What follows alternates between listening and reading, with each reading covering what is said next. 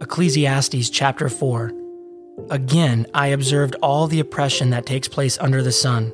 I saw the tears of the oppressed with no one to comfort them. The oppressors have great power and their victims are helpless.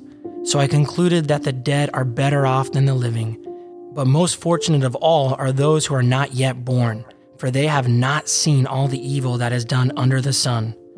Then I observed that most people are motivated to success because they envy their neighbors, but this too is meaningless, like chasing the wind.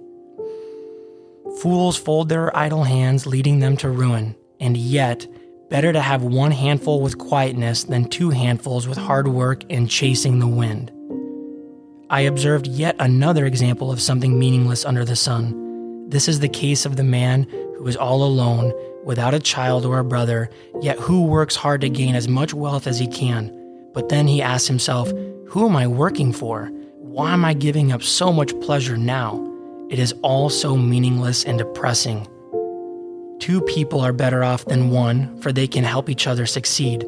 If one person falls, the other can reach out and help, but someone who falls alone is in real trouble.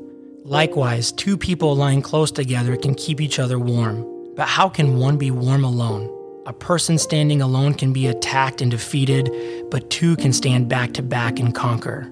Three are even better, for a triple braided cord is not easily broken. It is better to be a poor but wise youth than an old and foolish king who refuses all advice.